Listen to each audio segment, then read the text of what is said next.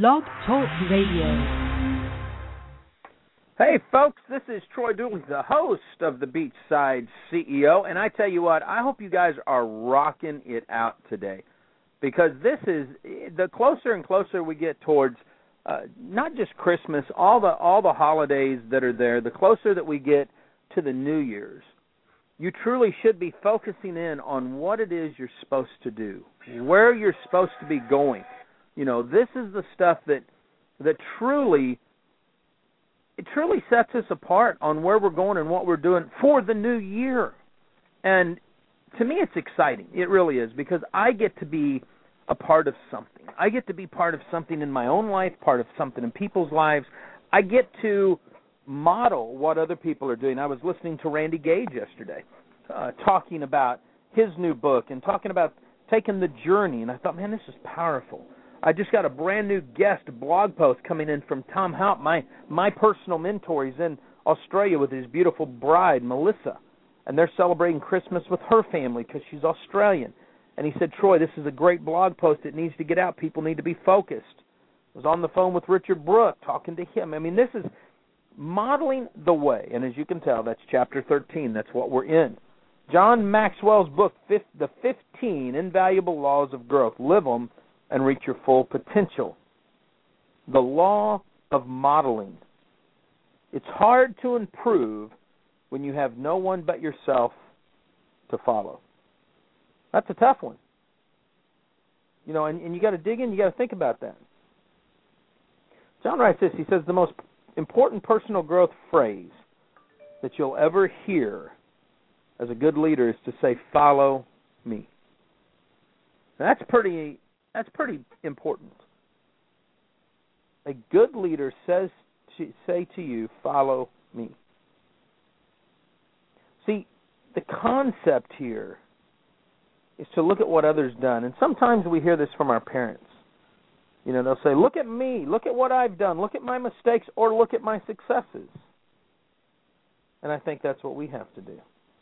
If we if we go back to the law of intentionality, which was I think the very first one, John talks about the fact that in 1972 he had searched unsuccessfully for people with growth plans. And then he found Curt Kampmeier. So I think that what we've got to do today is realize first and foremost there's plenty of things that you can look at, plenty of people you can follow. Books, CDs, the internet. I mean there are so many different delivery mechanisms of information that there's no reason that you can't do this. I used to invest hours listening to Tony Robbins, Dennis Waitley, Brian Tracy, just in my car and cassette. I'd wear out cassette tapes. I used to listen to Art Williams so much my kids could actually tell you verbatim what each CD said. What you've got to do now is figure out what areas of strength do you need to grow in mine, like Maxwell, it's probably because I follow him, are leadership, relationships, and communication. I'm constantly trying to better myself, constantly trying to become that that person that I believe I need to be. I'm at a crossroads right now. You know, I'm going into the new year and I'm saying, okay, what do I need to take off my plate? What do I need to add to my plate? I've had two different business opportunities come my way.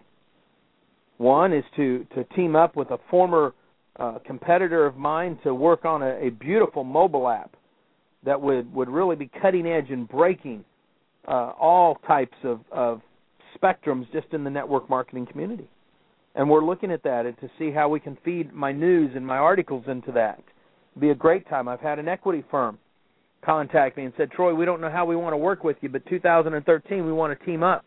We want to we want to use your services to help us know how to better invest in network marketing companies, to find quality talent for network marketing companies, et cetera, et cetera. See, this is pretty powerful when you think about it because we're all at that point. So what I'm doing is I'm modeling. I'm looking at what others have done before me to figure out what's best for me and my family and and Lord knows I'm praying daily. I'm building an organization with the company. I'm I'm loving the community. You know, I've got a travel schedule already lined up for the first quarter of this year that, or 2013 that's that's a it's a stronger travel schedule than I've had in years. And I, uh, these are the things that we have to look at. We've got to work on. So I'm looking out there. I'm looking for people that I can model. I have to find models who are ahead of me, who who have learned how to balance their lives, who who can do it. Now I've looked at some and I said, "Oh, I don't like that. That's way too much business over family." I found others that have put family just about above everything they've done, and in that case, there now they're hurting financially. I don't think I don't think that's any better than putting business ahead. I mean, there's got to be a happy medium. Does it mean you're always balanced? No, but it means I need to model somebody that's been able to make it through and weather these storms. So who do you follow? I mean, that that's I think that's a question. I, maybe the only question. Who do we follow? If you follow only yourself, you might find yourself going in circles. I mean, that'd be a rough one, wouldn't it? So we got to dig deep. John writes something here that I thought it was good. He said, "I smile every time I think about the two derelicts sunning themselves on a park bench." The first guy smiled and looked over and said, "The reason I'm here is because I refuse to listen to anybody. I'm just soaking up the sun." The other derelict looked over at him and he said, Well, the reason I'm here is because I listen to everyone. And now I'm just soaking up the sun. And see that that's where it gets hard. Really gets hard. Either we listen to no one or we listen to too many people. King Solomon said that it's wise to have a council. So I have a handful of people. Bob Beaudine calls them your who who I chat with, who I talk to, who I listen to. And then I always come back to sliding my hand inside my best friend's hand and my lifelong partner and saying, What do you think, honey? And sometimes she says, I'm not sure. I'll, I'll just keep praying for you to get an answer. At other times, she says, I think this is what we should do. And what I've learned of modeling is that the one thing I try my best to do is model the relationship that my wife has with the Lord. She seems to have this inside track sometimes, so I listen and I hear. Here's what you need to look for, I think, in a good mentor. I do my best to be this kind of person to people that come to me, and this is what I look for in other people understand John wrote this in this chapter, but he's been teaching this through all of his books for years, and I adapt it. I've got CDs and presentations and documents and and years, 13 years of notes. John's able to sum it up in a chapter. Number 1, a good mentor is a worthy example. We've heard it all our lives. We come like we become like the people we admire and model. In other words, you become like the people you hang out with most. You want a mentor that not only displays professional excellence, professes, per, per, per, not professes, listen to me, possesses the skills and the talents that you're looking to model, but they also demonstrate character. See, there's all kinds of mentors. Adolf Hitler had great mentors. Stalin had great mentors. Um, the Taliban leaders all have great mentors. See, we can go on and on and on. They must demonstrate character worth emulating. And this is another thing. You may be in a position of influence and you may say to yourself, "Well, Troy, I'm not a I'm not I'm not wanting to be a mentor." I see this a lot with athletes, celebrities. Dennis Rodman, who publicly was a scoundrel in some people's eyes. I had the privilege of hanging out with some people that knew him personally, and they said, "Troy, there's no doubt that on the on the floor he learned something from Madonna when they were dating, and that's to be as extreme as you can because it draws attention to you." They said, "But you ought to see him when he gets down and he starts hanging with kids and he really starts loving on those kids." It's a whole different Dennis Rodman. I thought, wow, that's interesting. Because as a parent, I'm looking at his character I, character traits in the public, and I'm saying I wouldn't want him around my kid. So a mentor has to be a worthy example. It's the only way to make that happen. Gordon B. Hinckley once wrote this It is not wise or even possible to divorce private behavior from public leadership. Those though there are those who have gone to great lengths to suggest that this is is only a is the only possible view of enlightened individuals. They are wrong. They are deceived. By its very nature, true leadership carries with it the burden of being an example. Is it asking too much of any public officer elected by his or her constituents to stand tall and be a model before the people?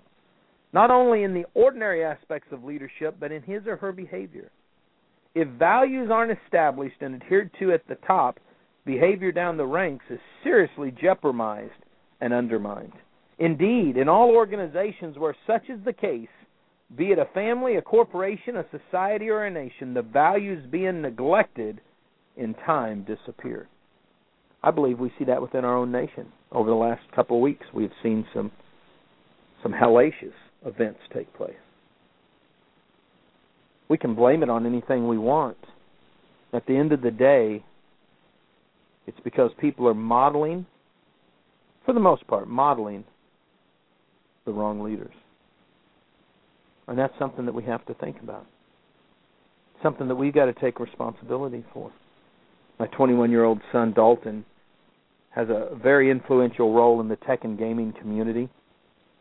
Yesterday, contacted some great CEOs who are writing up some statements for him to put on his blog. We're going to publish that today because of what's happened to the innocents that were killed last Friday and also some of the political debate that's coming out blaming it on video games.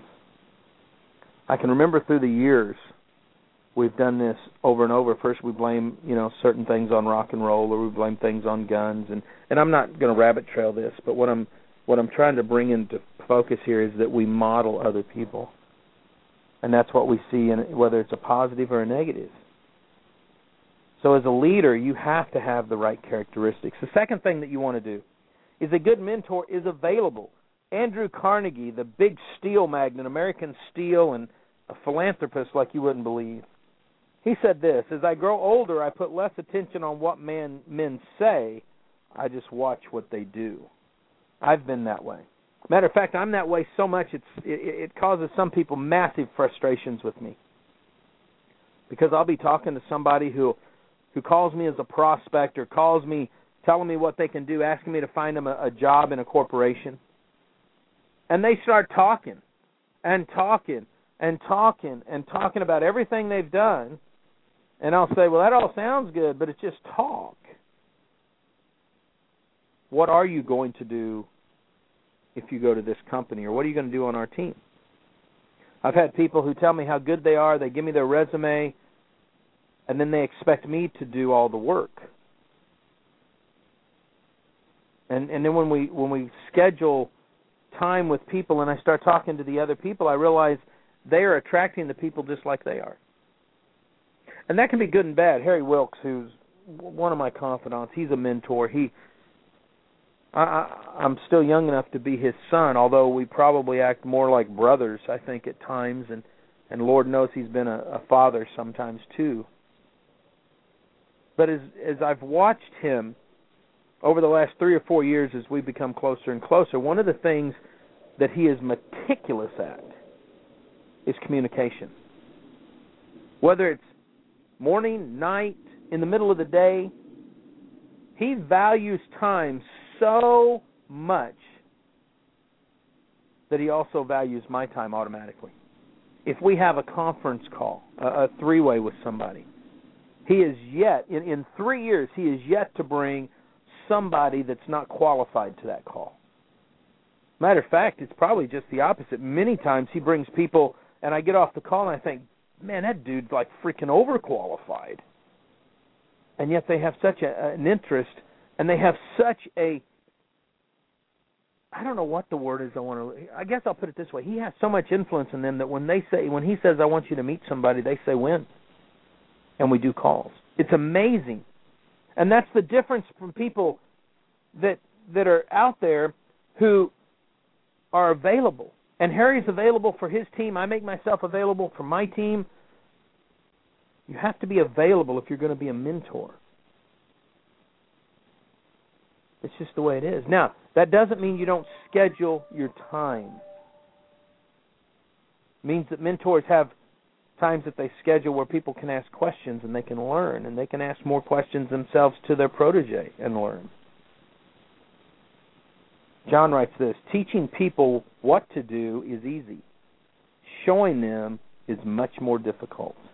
He also writes The greatest piece of advice I can give in the area of availability is that when you are looking for a mentor, don't shoot too high too soon. That's another thing. I've had people come to me and say, I'd like for you to mentor me. It's like, okay. How long have you been in network marketing? A week? Yeah, that's probably not going to work.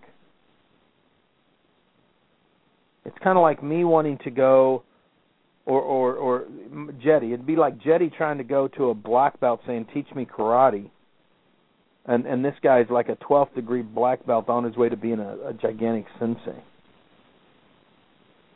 You've got to learn the basics. Now, the interesting thing is Tony Robbins would disagree with John on this. He would say, "No, go clear to the top, find the guy that's got the best, and just learn the the highlights." Tim Ferriss believes that. If you've ever read Four Hour Work Week. But I believe John's got a very good point here. See, because when you mentor somebody, if we take this back to one of the books we read earlier of Ken Duns, we realize that being an apprentice means taking somebody under your wing and growing them, teaching them. And to do that, you've got to learn to lead yourself, which takes us back to one of John's other chapters where we talked about creating an environment where there's people following you and where you're following somebody else. So you got to be available. Number three, a good mentor has proven experience. Now this is big. I'm having a debate right now with some people,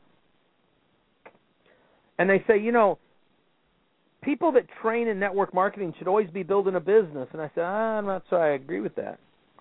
I think people that train on how to build a business probably should be building the business. And I don't think I train anywhere on building a business. I do train on personal development itself. And because of that, I'm constantly in the development process of learning how to better myself, how to lead better. One of the things that we're going to talk on next week is the types of leadership. Because not all leaders are the same. And that's good.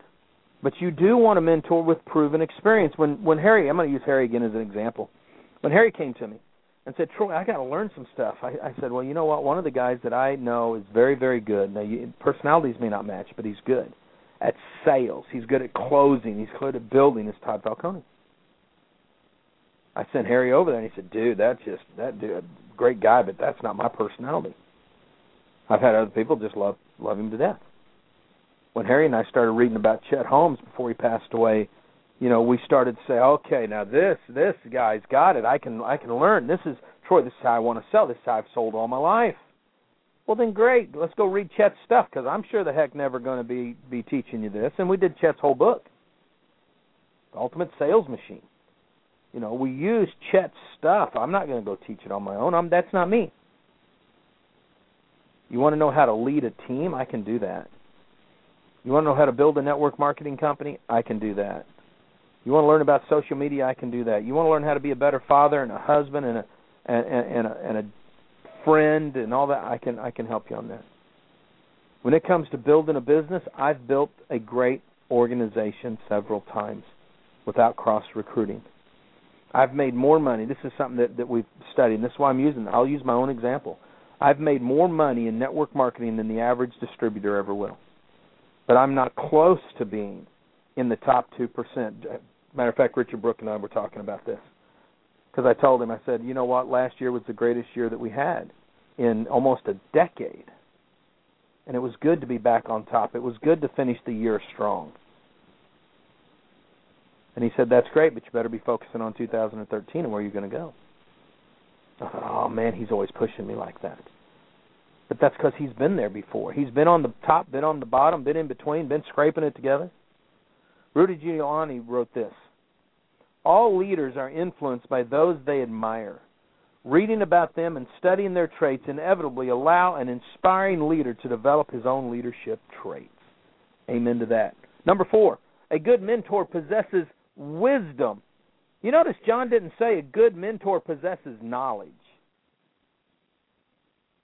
knowledge is so daggum easy to get these days. We got the internet. I mean, Harvard used to be just for the, the, the rich and the smart people. Now you can go and you can read all kinds of stuff from Harvard University, from Yale, all the Ivy League schools. Listen to this. There's a well known story of an expert who was called by a company to look at their manufacturing system. It was broken and everything was at a standstill. When the expert arrived, he carried nothing but a little black bag. Silently, he walked around the equipment for a few minutes and then stopped. As he focused on one specific area of the equipment, he pulled a small hammer out of his bag and he tapped gently. Suddenly, everything began running again, and he quickly left. The next day, he sent a bill that made the manager go ballistic. It was for a thousand dollars. Quickly, the manager emailed the expert and wrote, I will not pay this outrageous bill without it being itemized and explained. Soon he received an invoice with the following words For the tapping of the equipment with the hammer, $1. For knowing where to tap, $999. See, the the value of wisdom is priceless. There's a there's a myth that says knowledge is power. I call it a myth because it should say wisdom is power. Having the knowledge and not acting on it, which is what wisdom is, is useless. So you want a good mentor who possesses wisdom. The reason I follow certain leaders, the reason that I do these these radio shows, the reason that I do the Home Business Radio Network, the reason I put hours and hours and hours and hours in of reporting is to provide that wisdom to others. John writes this Wise people often use just a few words to help us learn and develop. They open our eyes to worlds that we may not have otherwise seen without their help. They help us to navigate difficult situations. They help us to see opportunities we would otherwise miss. They make us wiser than our years and in our experience. I have a team member on my team, great couple. They called me up. They were wanting to to join actually they asked me about six different companies total and and then they asked me what I was doing and I shared with them a little bit about mine. They hung up, they did some praying and they called me back and said we'd like to be on your team and I said, "Well, let's make sure it's going to be a good fit." Uh, I love the company, but you may find other leaders and and other personalities. No, no, no, no, no, no. We don't want to do that. We want to be on your team. And I had a little catch in my spirit, but you know, they said they prayed and and I'm open and and long story short, within a week I could tell there was conflict. That his personality was one where he had something that that was a lack of confidence. And and I'm I'm I'm going to push you. I'm going to push you to go outside your comfort zone. I'm going to push you hard. I've been out of building a business for 2 years. I've not been out of building people. And within a week, Troy, I, I want to go to somebody else. I want to do something else. You're not available for me. You're not there for me. You you, you want to email, you want to text. It's you know, well, that's usually true because I'm on the other phone because my phone is constantly ringing and I'm constantly helping people. You call me, we work. Whoever calls first, that's who gets it. That's why I try to schedule my time as tight as I can and way in advance. Not as far as in advance as John is, but way in advance. Long story short, knowing that he needed somebody else, we were able to find somebody that would work with him that meets his personality, and now I fill in the gaps of when he needs something or wants something. It's beautiful, but it took wisdom to be able to make that work and know that okay, I need to be the second, not the first. And when his other mentor called and said, "Troy, I don't know about this." I said, "Dude, it's not about me. It's about him. Whatever we got to do, let's just do it." You want you you know I, I whatever. See, that's what mentors do. Number five, a good mentor provides friendship and support. Nobody cares how much you know until they know how much you care. Do you care for me? Now, it took me a long time to realize I can still charge people for mentorship and love and care for them because my time is valuable. It's the one asset God gave me that I can't get back. So I better value it correctly. John says good mentors provide friendship and support, unselfishly working to help you reach your potential. That's huge. James Vuocolo, I think is how you say this. Great things happen whenever we stop seeing ourselves as God's gift to others and begin seeing others as God's gift to us. That's why I wear this bracelet that says I am second. It's why I wear another bracelet that is very clear that says act justly, love mercy, walk humbly because I got to be reminded of this every daggum day. You know, if we don't, then we can revert back into a, to a to an old way of life. The wrong personalities can push us that way. So you've got to make sure that you're constantly focused on other people if you're going to be a mentor. If you're looking for a mentor, you want somebody that's going to have a, a friendship. This gentleman and, and his wife that I was talking about, he called me up and he said, I need to apologize to you and ask your forgiveness. I said, For what? My behavior. I said, No, you don't. You did not offend me. There's nothing here. I'm going to push you beyond your comfort zone, and if you don't like it, you have the opportunity and the right to go somewhere else. I won't let you go easy, but you have that right. See, good mentors love somebody enough that they're willing to push them. John shares a story about Frances Hesselbein and, and Jim Collins. I always get Frances's name wrong. Both of them were mentored by Peter Drucker and when Peter passed away, John had the opportunity of asking them what they had learned from him, and their responses didn't their responses didn't focus on techniques or strategies. It's focused on the friendship of the man more than anything else. Jim Collins told Maxwell this. But for me, Drucker's most important lesson cannot be found in any text or lecture, but in the example of his life. I made a personal pilgrimage to Claremont, California in 94 seeking wisdom from the greatest management thinker of our age, and I came away feeling that I had met a compassionate and generous human being who almost as a side benefit was a prolific genius. We have lost not a guru on the pedestal, but a beloved professor who welcomes students in his modest home from warm and for warm and stimulating conversation. Peter Drucker was driven not by the desire to say something, but by the desire to learn something from every student he met. And that is why he became one of the most influential teachers most of us have ever known.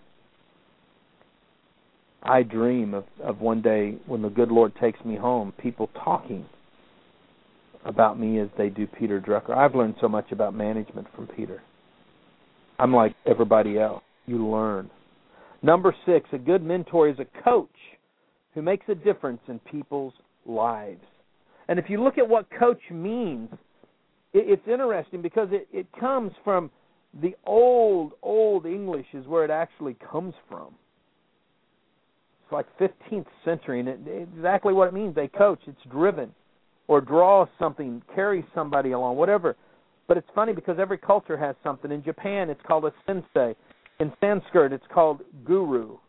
In Tibet, it's called lima lama. In Italy, a, mest, a, a maestro, maestro. In France, a tutor. In England, a guide. You need to be a coach to others if you're going to be a mentor. This has been a powerful day, guys. You've got to apply this to your life. Tomorrow, the law of expansion. I want you guys to have an awesome day. Live life like it's an epic adventure. Stay dangerous, stay strong, and if you're in network marketing, act like it. Bye now.